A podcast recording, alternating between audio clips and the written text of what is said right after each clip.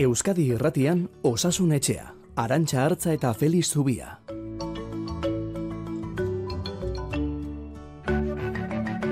Kaixo, egun ondenoi.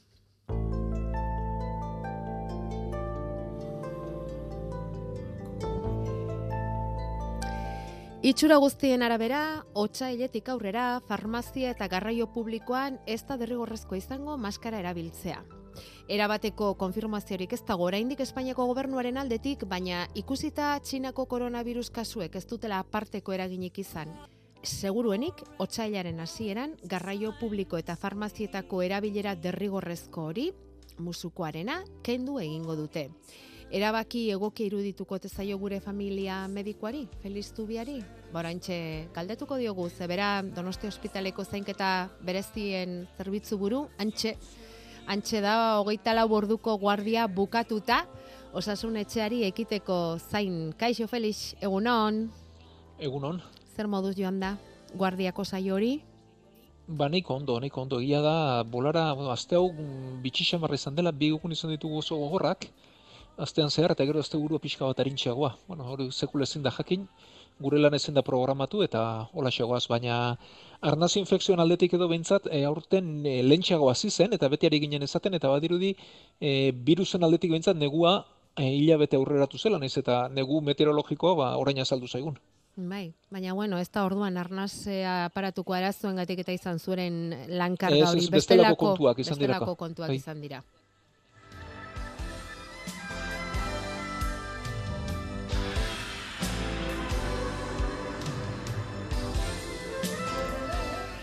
Eta segurazki ongi gogoratuko duzu, Felix, orantxe dira hiru urte, koronavirusa iritsi eta virus ez ezagun eta eraso korrari buruz ari ginela. Iritsi da, gauden egoeran egonda, dirudien ez behintzat, maskarak ia erabat kentzeko garaia. Nola ikusten duzu bueno. erabaki hori, zeiru itzen zaizu? Habe, pixko bat kokatzeko ez, bere garaian bazuen logika garraio publikoan erabiltzeak, ba, jende asko pilatzen delako bertan, segurtasun distantzia mantentzea batzuetan ez delako erresa, eta gero irestapen txarra izaten dutelako, ez? Baina egia da beste eremutan ia utzita daukagula, ba, dendak, saltoki handiak, tabernak, eskolak, eta egoera ez da aldatu, ez? Egoera kontrolpean daukagula. Beraz, eremu jakin batean mantentzeak berez ez luke zentzu handirik, ez bada denean zabaltzen, ez? Eta bueno, ba, nik uste orain kentzea egokilitzatekela, eta pixka bat gaur sortzi esan dako hori utziz, ez? E, musukoak no, erabili beharko genituzken, barnazbidetako sintomak ditugunean, geuk denok, ingurukoak babesteko. Eta gero garraio bide publiko, nori bai oraindik ere kontu zibili daitezela, immunitate arazoak dituztenak, edo bestelako gaixotasun kronikoren badutenak, ez? Oio bere burua babesteko nik egoki ikusiko nuke. Baina derrigortasunak entzeko nik uste egun egokia dela. Bueno, esan duzu gaitza kontrolpean dela, eh, hasiera batean martxorako espero zen maskara hauek entzeko erabakia neguaren amaierarako ba ikusita gaitza kontrolpean dagoela, baina esandakoa Espainiako gobernuak behintzat eta angosasun sailak erabaki aurreratu egin du eta hilabete bat aurreratzea segurazki oraindik erabateko konfirmaziorik ez dago, eh? baina hiritar askok aspaldi desio duten neurri hori etorriko da. Eta eta gaitza kontrolpean esan duzu eta noiz esan al izango dugu koronavirusaren pandemia amaitu dela, Felix? bueno, ikusiko dugu, ez? Hori zailagoa izango da, ez? Hori zailagoa izango da, bueno, horrek bi, bi bide ditu batzetik oraindik ere txinan hor daukagu, ez? Eta ez dakigu ondo ondo zer gari den gertatzen, baina milioika pertsonari dira kutsatzen, ez? Momentu honetan. Orduan horri adiz egitu beharko zaio eta txinako olatuak ba hor gertatuko dira eta horrek ere oraindik bintzat denbora batean zaila da esaten, baina hilabete pare batean bintzat horri adi egonteko ba derregortasuna daukagu. Eta gero, e, koronavirusa badirudi ez dela desagertuko, baina bai indarra galduz joango dela, eta bai beste e, arnazketa virus batean e, oiko arnazketa virusen pareko bihurtuko dela. Hau da, ez da gure gandik desagertuko, baina itxura du oiko arnazketa virus bihurtuko dela, e, ba, goiko arnazketa infekzioiek eragingo dituena, eta hori bai kontu zibili daitezela immunitate arazoak dituztenak eta arazo kronikoak dituztenak, ez? Eta gero, koronavirusa e, betirako da, e, etengabean mantenduko den virus bat izango den, ala, e, urte zazoiei lotua gerdilituko den, bori da pixka bat ikusteko dagoena, ez? E, epe ertainera begira. Mm Bueno, momentuz esan duzu behintzat gaitza kontrolpean dagoela eta eman liteken berririk e, onena horixe da momentu honetan, ezta? Bai, e, ba genuen kezka, bueno, kezka, e, nik ikusirik e, ze udara udazken pasa dugun, ba, lasaitasun handia nuen, baina bueno, ikusteko zegoen bentza zer gertatuko zen aurtengo neguan, aurtengo neguan ere e, kasuak izan dira, eta mantendu dira, eta hor daude, eta eriotzak ere sortu ditu, baina orokorrean bentzat e, osasun sistemako zonde utzi dio, eta ez da lehen mailako arazo bihurtu, orain lehendik pandemiak eragindako kalte guzti hor daukagu, eta horri buelta ematen balnaiko lan izango dugu, baina hori bentzat pasa dugu, eta nik uste e, badiote pandemiaren bukaera urrengo hilabetetan gertatu litekeela, bukaera atzatola ematen baldin badugu, ez? Birusa jarraituko du, gure artean segiko du, baina e, itxura bentzatala du. Bueno, ba hemen izango gara kontatzeko eta plazera handiz kontatuko dugu. Hainbestetan ez dugu asmatu, ba. Auskalo, eh? Auskalo, zer gertatuko den. Bueno, horrexegatik daukagu astero astero programa, eh? E, jarraipen zuzen hori egin izateko eta gertatzen den naren berri poliki poliki emanez joateko.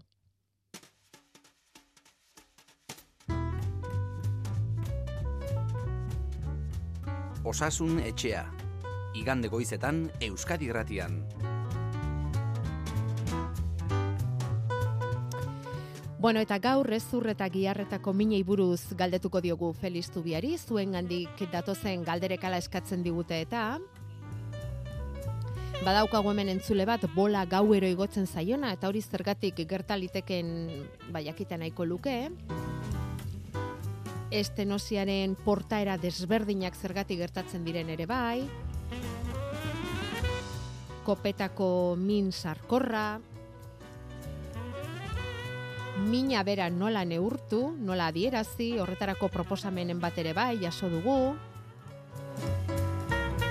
En badakizue galderak proposamenak kezkak iritziak denek dute tokia osasunetxean bederatzi terdietan hasi eta amarrak arte.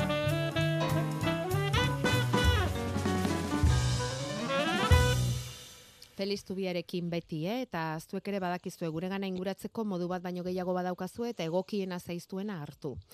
Eta begira, e, organo emalei buruzko datuak jaso ditugu aste honetan, eta, mm, bueno, ba, nabarmen egin du gora, pandemiaren parentesi honen ondoren, organo emalen kopuruak gora egin du eta hor milioi bat biztanleko zenbat organo emale dauden neurtzen da eta milioi bat biztanleko berrogeita hamar emale dira Espainian hori da datu orokorra eta hori Europako beste herrialde batzuekin konparatuta ba oso gora dago. Geureari begiratuta Nafarroako datuari begiratzen badiogu milioi bat biztanleko irurogeita hamaika emale daudela diote datuek eta Euskal Autonomia Erkidegoa ere punta-puntan da organo emaleen zerrendan ze azken amar da osoan, amar urte hauetan, ba, milioi bat biztanleko berrogeita amaboste mailetik gora da urtero urtero erkidegoan. Beti esaten diguzu, Feliz, em, ba, organo emate kontu honetan eta donazioetan e, oroar Euskal Herria puntan-puntan dagoela eta ala segitzen duela diote datuek, eh? Bai, bueno, e, zerbaitean onak bagara, eta bentsat honetan esan beharra daukagu, e, mundu mailan e, Espainiar estatua da organo emale gehien dituen herrialdea eta e, Espainiar estaturen barruan Euskal Herria da emaileta saltuena duena.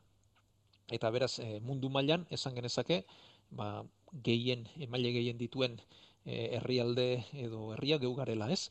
E, eta hau honek badu noski profesionalon meritua geu ere tartean gabiltza eta tokatzen zaigu ba askotan e, organo emailoien mantenimendu egitea eta eskaerak eta egitea baina batez ere herritarren meritua da. Eta hemendik mila esker denoi. E, oso polita, momentu gogorretan jendeak duen eskuzabaltasuna ikustea, zoragarria da. E, geuk eskaerak egiten ditugunean, amarretik e, bederatzik baiezko ematen digo. Eta askotan, espontaneoki familiari erteten zaio, ikusirik gauza gaizki doala, eta momentu txar horretan eta latzenean ere, ba askok eta askok eta askok eskaintzen dizkigute organoak, ez? Eta horri esker, hau da, eskuzabaltasun horri esker lortzen dira emaileta zaiek, ez? beraz enoskin atzetik osasun sistema bat behar dela eta hor lanen ari den jende asko eta batzuk oso profesional onak baina bueno, denak oso onak eta batzuk zoragarriak, hmm. baina batez ere familia hoien bai, e, baiezkoari eskuzabaltasunari esker lortzen dago. Bai.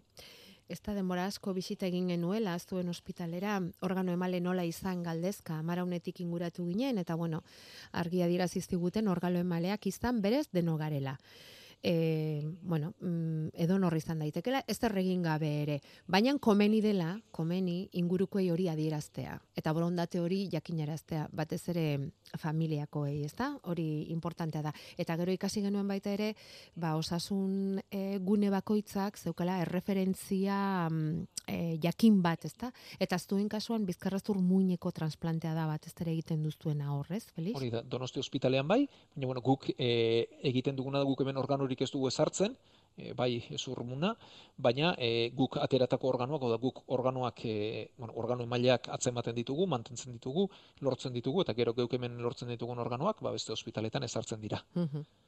Hori da, eta esan da bezala ez, ospitale bakoitzak badauka bere referentzialtasuna. Bueno, ba, honi lotuta gaur bi galdera dauzkagu.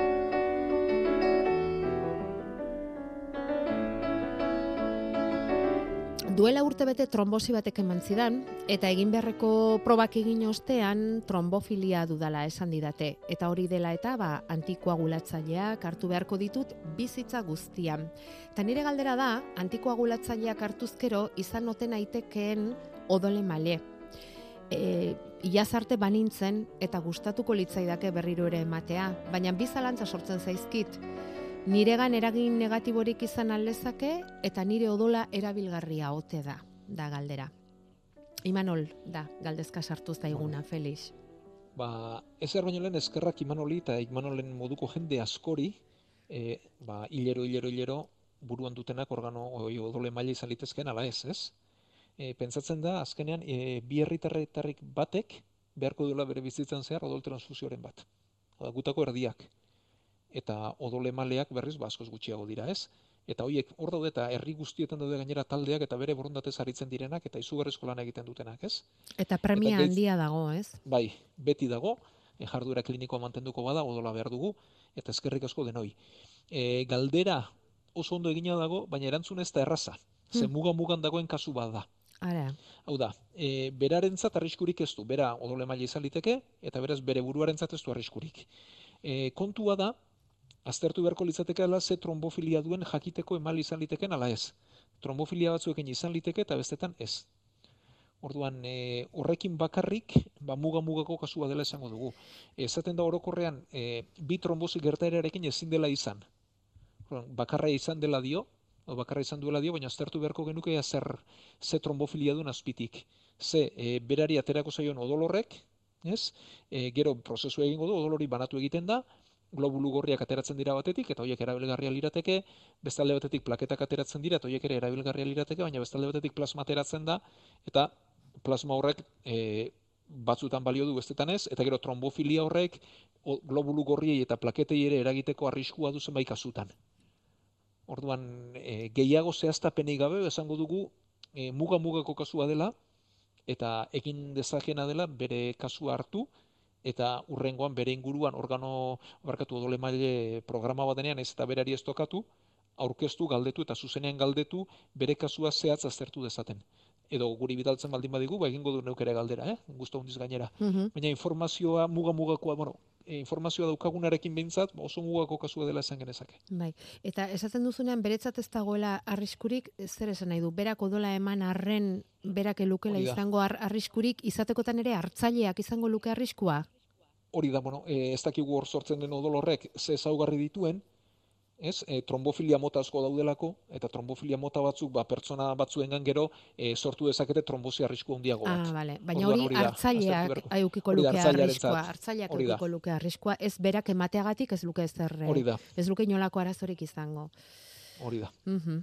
Eta gero, e, antikoagulatzaile berri bat hartzen ari da bere kasuan. Bai. Orduan, e, zintrona hartzen ari direnak izan litezke emaile, Ah, bai. Baina bila betez e, jarraian egon behar duten nola bete egon kortu arte zintron maila horiek ezin dute maila izan, bi hilabete horiek pasatat zintronaren maila konto baldi modu izan litezke, baina e, kasu honetan e, bori, azpian dagoen gaitza jakin beharko genuke hobeto. Mm Bueno, ba nik uste dut e, garbi gelditu dela eta Imanolek galdera egin beharko duela bere kasua zehatzago eta detaile gehiagorekin esplikatuta.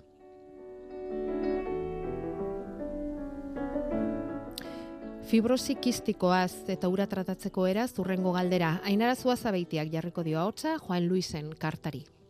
Kaixo Felix. Birika fibrosia diagnostikatu didate eta Euskal Autonomia Erkidegoan birika trasplanterako erreferentziazko ospitalik ezantza eta Kantabriako Baldezila ospitalera bideratu naute Donostiako neumologia sailetik. Kilometroak kilometro, dirua, denbora, errepideko arriskuak eta deserosotasunak, deserosotasun, ulertzen ez dudana zera da. Zergatik ibili behar naiz ni bi unitaten arteko mezulari gisa. Zergatik eraman behar diet nik eskutan hemen egindako frogen emaitzak. Zergatik ez dago bi unitateen arteko zuzeneko harremanik. Zergatik jakinarazi behar diot nik nire neumologoari haiek eskatutako froga osagarriak zintzuk diren edo zergatik jakin behar dut nik proposatu didaten entsegu klinikoaren izena zein den. Hori ere galdetu didate eta Jakinaren gaina nago komunitate ezberdinen artean ez dagoela osasun historia begiratzeko aukerarik, baina ez alderitzozu horrek gure osasuna arriskuan jartzen duela. Noizko Europa mailako osasun datu base bat gaixoak baimendutakoa beti ere. Nire osasun txosten guztiak eraman behar alditut soinean bidaiatuko dudan aldiro, nire sakeleko telefonoak non bazkaldu dudan eta gasolina non hartu dudan dakienean. Donostia ospitaleko espezialitate buruen zilegizko eskakizunetan, honi erreparatu diozue, eskerrik asko zure harretagatik. Ba, eskerra Juan Luisi, galdera egiteagatik, eta arrazoi oso duela esango dugu, bueno, e, erreferentzialtasuna modan jarritzaigun momentu honetan, ez? E, organo emailearen eta transplante prozesua ezin da dozein tokitan egin, ez? Guk esan esaten esan dut lehen guk organuak e, lortzen ditugula, erauzten ditugula, baina ondoren ezarri beste toki batzutan egiten da, e, Euskal Autonomi, bueno, Euskal Herrian barruan Iruinan egiten dira transplante mota batzuk eta osakidetzaren barruan, ba, gibel eta giltzorrun transplanteak gurutzetan egiten dira, baina bihotz eta birikakoak e, Santanderren egiten dira e, zergatik, ba, azkenean e, organo transplanteak gutxi direlako, eta e, teknika kirurgiko ondo menderatzen duten jendea behar delako, eta urtean zehar kopuru handia egitea derrigorrezkoa delako abilezi hauek mantentzeko eta ezagutzeko mantentzeko. E, baina berak salatzen duena, ba, guztiz arrazoiz salatua dagoela esango dugu, hau da, koordinazioa ezin du pazienteak egin, ez? Berez koordinatua beharko lukete, bertara, ba, gaixoak bideratzen dituzten, zerbitzu guztiak, ez? Hau da, e, Santanderko ospitalea jasoko baldin baditu gure gaixo guztiak, eta osakidetzako guztiak ezari naiz, ba, horrek komunikazio hobeba behar luke, eta gehiago gaita bat garren mendean, ez? E, mila modu e, bururetzen zaizkit, eta behin ere ez, paziente horretarako erabiltzea, ez? E, e ditugu, aplikazio informatikoa garatu litezke, egin litezke mila modu, eta nik hemen joan lizi ez dakit egin duen, baina bentsat, e, esango nioke, mesedez, pazientearen arreta zerbitzuan hau salatzeko eta adierazteko zein duen bere kexo eta hobetzeko. Nik neuro aldetik egingo dute, eta bueno, bada organo emailean koordinazioa ere, eta beraiei ere esango diet. Baina ze, seguru ez dela kasu bakarra, eta koordinazio faltau, ba, paziente askori gertatzen zaiela, ez? Hmm. Baina hauneko betu beharra dauke, eta hobekuntza puntu nabarmen Eta gero berak aipatzen duen bigarren kontu bat bada, eta da ea noizko sortuko den Europa mailan ba historia kliniko laburtu bat. Hortaz aritu ginen, ez? Bai, eta proiektu aspaldikoa da, baina pentsa, ez? Euskal Herrian bertan e, iparraldean bizi den eta eta egualdera datorrena, ez? Bai, hori da. E, bai, bai, endaian bai, bizi eta iruna etorri, jende asko da edo lanean donostian dena, edo alderantziz, ez? Bai, bai, bai mugan etengabean bat alde batetik bai, bestera da bai, bilena, ez? Bai. Eta pertsona hauentzat bada proiektu bat eta da Europa mailako historia kliniko laburtu bat, bai. ez historia kliniko guztia, baina bai, ba, pa, paziente horren ezaugarri garrantzitsuena biltzen dituena, ez? Alergiak ze aurrekari izan dituen, ze botik hartzen ari den, e, zein den bere medikua ze egoeretan dagoen eta proiektu izan bada oraindik ere e, garatzen ari da. Eta bueno proiektu honek badu gauza polit bat eta gero elean hitza izango dela. Hau da e, behin hizkuntza batean idatzita itzultzaile automatiko batek Europar batasuneko hizkuntza askotara zabalduko duela bai. euskerara ere bai. Aspaldi aipatu bai genuen, hau, bai, baina oraindik ere ondo garatu gabe dago. Garatu gabe dago, ba, pentsa, Europar batasuneko herrialdetakoa garatu gabe baldin badago, edo alderantziz beharko luke izan, ez? Gureak erraxago izan beharko luke, ez? Bai, Gero herrialdeen arteko koordinazio egitea baino, ez? Baina bai, edo erkidegoen artekoa edo bai. Bai, mm, hori da, ene hona genezake, eh, ez dakit, eh, mugaz gaindiko proiektu politua litzateko osasun gintzen, ez? Baita, Iparraldeko baita, inbeste badaude, bai, inbeste badaude, bai, bai, bai. Ez baina... Eta Juan Luiseri bat diot, eh, berrez erantzuna da, ba, arrazoi guztia duela, ez dela zilegi bizi duen egoera, eta bueno, ba, neuk nero aldetik adieraziko dudala, baina berari be, Mhm. bez, baita ere, dei egiten diot, ba, salaketa jarri dezala pazientearen Bai. arreta zerbitzuan, ez? Bai, bai. Birikako gaitza da, ez? Fibrosikistikoa dionagatik eta Bai, hori da, bueno, Hori da. nik ez dakit fibrosikistikoa den, biriketako fibrosia den, eh? Ah. Bi gaitz ezberdin dira, fibrosikistikoa jaiotzetik datorren gaitz bada, eta birikak pixkanaka kaltetuz joaten direna, Mhm. eta biriketako fibrosian egiten dena birikaren e, orbaintze desegoki bat, zikatrizazio desegoki bat, eta birikaren e, okertze progresibo bat ematen dena. Ja. Bueno, nola nahi dela ere, mm, ba, berak dioen bezala, ez? Ba, Donostiako ospitaletik e, e, Santanderkora bideratu dute, eta hor, ba, bera da, azkenean datuak, e, datuen joan etorri hori egiten duena, eta eta badago arriskua, ez? Bere osasuna ere, ba, ba arriskuan egoteko, eta hori da salatu nahi zuena, eta galdetu nahi zuena, eta Felixen iritzia jaso nahi zuen, eta hortxe eman digu. Euskadi Irratian Osasun Etxea. Guazen traumatologiaren sailera, Felix?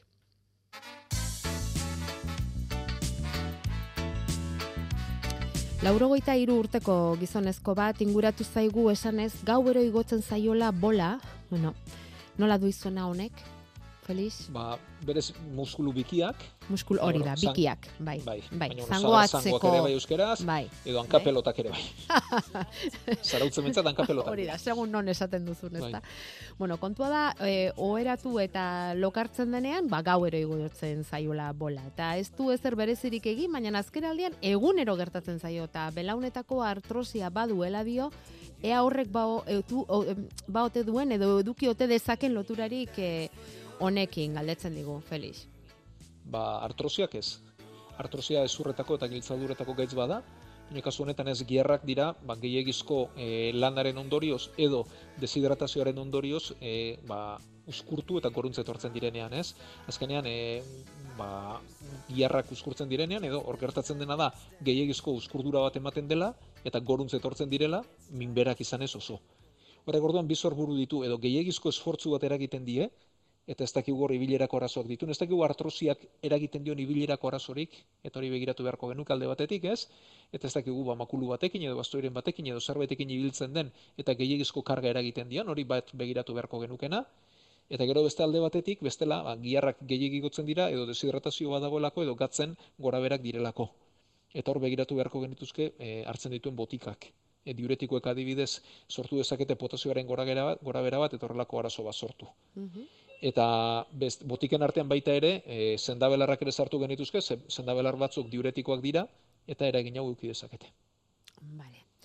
Ba, hoiek begiratu beharko lituzke ba, ze egia da, egunero egunero gertatze horrek zerbait adierazten duela, ez da? Bai, bai, bai, hau Bai. kontua, eta Mm. begiratzeak merezi du. Bueno, eta estenosia eduki ezkero, Felix. Batzuetan ondo ibili eta urrengoan minarekin ezin ibili hori normala da, galdetzen du. Bueno, ba, kontua da, galdera da nongo estenosia duen, ez? Hori ez dugu zehazten. E, zentzuaren gatik iruditzen zait bizkarreko estenosia izango duela, ez? Hau da, bizkarrezurreko e, arazoren bat, eta horrek e, estenosia esaten diogu tokizkanpo e, itxituraren bat edo sortzen denean muxaduraren bat, ez? Hau da, e, zerbait desegoki hasi eta pasara isten duenean hori da estenosia medikuntzan. Orduan, Estenosia izan liteke arterietakoa, izan liteke zurretakoa, izan liteke toki askotakoa, eta bueno, berak dioenaren gatik eta minaren gatik, ba, e, gerriko edo bizkarrezurreko estenosi bat izango lukeela dirudi. Egia da, e, bizkarreko mina dituztenentzat gora hauek ere ohikoak direla, ez? E, ez dakiguna da zen mailatako ezin e, estenosia duen edo kaltea duen, eta gero e, ezurra ez da egitura isolatu bat. Oda, estenozio horrek mina eragitez aparte, inguruko giarren edo muskuluen ere desoreka sortu dezake eta bestelako lanak sortu ditzazke, ez? Orduan, e, muskulu horien desoreka izango da ziurrenik minaren eragile, ez dakiguna da desoreka horrek estenosiarekin zenbaterainoko e, maila duen eta zenbaterainoko larritasuna duen, ez? Beraz, e, estenosiak bizkarrezurreko baldin bada, ez, e, bai e, esango geniokena da, ezer baino lehen behintzat, e, ibiltzeko, bizkarrezur horrentzat oreka bilatzeko, muskuluen oreka bilatzeko, ez? Eta ea horrekin hobetzen zaion, ze ezurren kaltea hortxe izango da, baina muskuluen lan behintzat, e, muskuluengan lan egin genezake eta hori hobetu genezake.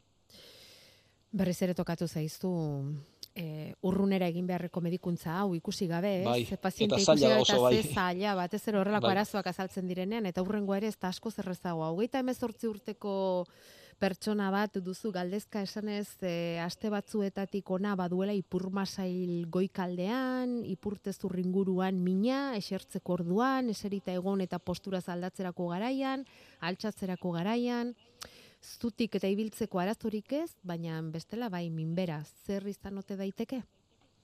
Ba, hor ere zaila ikusi gabeten eh, aztertu gabe esatea ez hor bi egitura ditugu eta gaina elkarri lotuak hor alde batetik e, ipurreko ipurdiko ezurra dago sakroa eta ipurpuntan koksila dago. Orduan eh, hor horko kalte bat edo pitzaturen bat edo baldin badago mina azaltzen da, ez? Eserita e, altxatzean mugimenduarekin azaltzen dena eta ez ibiltzean. Beraz, e, horri min mekaniko esaten diogu eta ezurra begiratu beharko genuke batetik eta gero hor txertatzen diren muskuluak ere badaude eta ea hoien gainkargaren bat badagoen ala ez dagoen. Beraz, lehenik eta bain ezurra begiratu beharko genuke, ezurrean pitzaduraren bat edo kolperen bat baduen koksizean, eta ezurra ondo baldin balego, ba, muskuluen arteko oreka nolakoa den eta fisioterapeuta baten gana joa beharko genuke. Eta hori begiratu beharko genuke. Bueno, ba, ea balio dizueten erantzun hauek.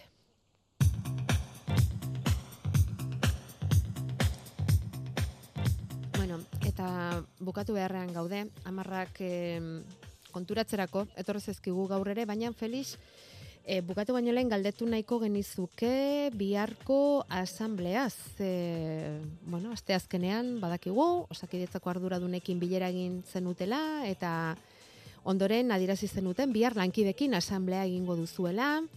Ze gai eramango dituzue, ze aztertuko duzue, elkarretaratzerik bueno. egiteko asmorik ba duzue nola zaudete? Ba, bihar ez da elkarretaratzerik izango, bihar asamblea izango dugu, e, geure artean azalduko ditugu, bueno, aste honetan e, izan zen bilera, bilera horretan aurrera pauso batzuk eman ziren, egia da guk eh, estiloaren aldaketa eskatzen dugula eta estilo vertikal hori bukatu dadila, parte hartzeko prozedurak martxan jarri daitezela, horretarako proposamena jaso ditugu, gero hori lantaldeetan garatu beharko dena eta eraman beharko dena, eta hor, ba, asambleak erabakiko du, ea nahikoa den hori ala ez, ea e, protestan jarraitu behar dugun ez, baina bueno, guk mentzat e, beti azaldu dugu eta konpontzeko asmoa eta orain ere bai, lantalde horietan parte hartzeko pres gaude, parte hartzea egunerokoan bihurtu dadin eta ospitaleko balerro nagusietan parte hartu dezagun, eta ondoren ba, baita ere gure lankideen egonkortasuna bilatu dezagun, eta behar bezalako ba, langileen e, lan, lan egiteko modua eta lanpostuak izan ditzagun. Beraz, e, lan, lan lerroak zabalik daude, aurrera pauso bat eman da, eta orain asamblearen erabakiaren zai. Bueno, ikusiko dugu biharko zer ematen duen, baina baikorra gozarete, asteazkeneko bileraren ondoren, bai ebentzat aurrera pauso bat izan dugu, borondatea saldu da, eta bueno, ba, orain lankideen erantzunaren zailude. Osando, bueno, ba, bihar etorriko da asamblea hori, eta izango dugu horren berri orain arte ere urbiletik jarraitu dugu kasua eta eta jarraituko dugu aurrerantzean ere. Bueno, ba, orain ja iganda disfrutatzea gelditzen zaizu, Felix, lan danak bukatu dituzu. Bai, hori da, lan bukatuta. Pagatzen diren lanak. Bueno, Gero, gerokoak. Bestelako bere gustora egiten ditugu, eta bai. Bueno, ba, igande ona pasazuk eta entzule guztiok, gu kamara unean segiko dugu goiztean zehar, eta zuri badator naster arte.